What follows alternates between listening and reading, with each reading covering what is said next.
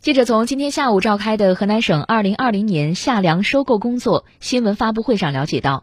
河南省把夏粮收购工作作为“六稳”工作落实“六保”任务的具体抓手，提前谋划，对全省粮食收购情况进行调研，坚持问题导向、多措并举，扎实做好夏粮收购各项准备工作。据了解，河南省粮食和物资储备局积极与中储粮、农发行等单位建立协调会商机制，科学制定河南省二零二零年最低收购价粮食收购工作方案，进一步压实县级政府属地监管责任。及时解决收购、管理、销售出库等问题，切实维护国家和农民利益，建立超标粮食处置长效机制。一旦发现超标粮食，及时妥善处置，确保不不流入口粮市场。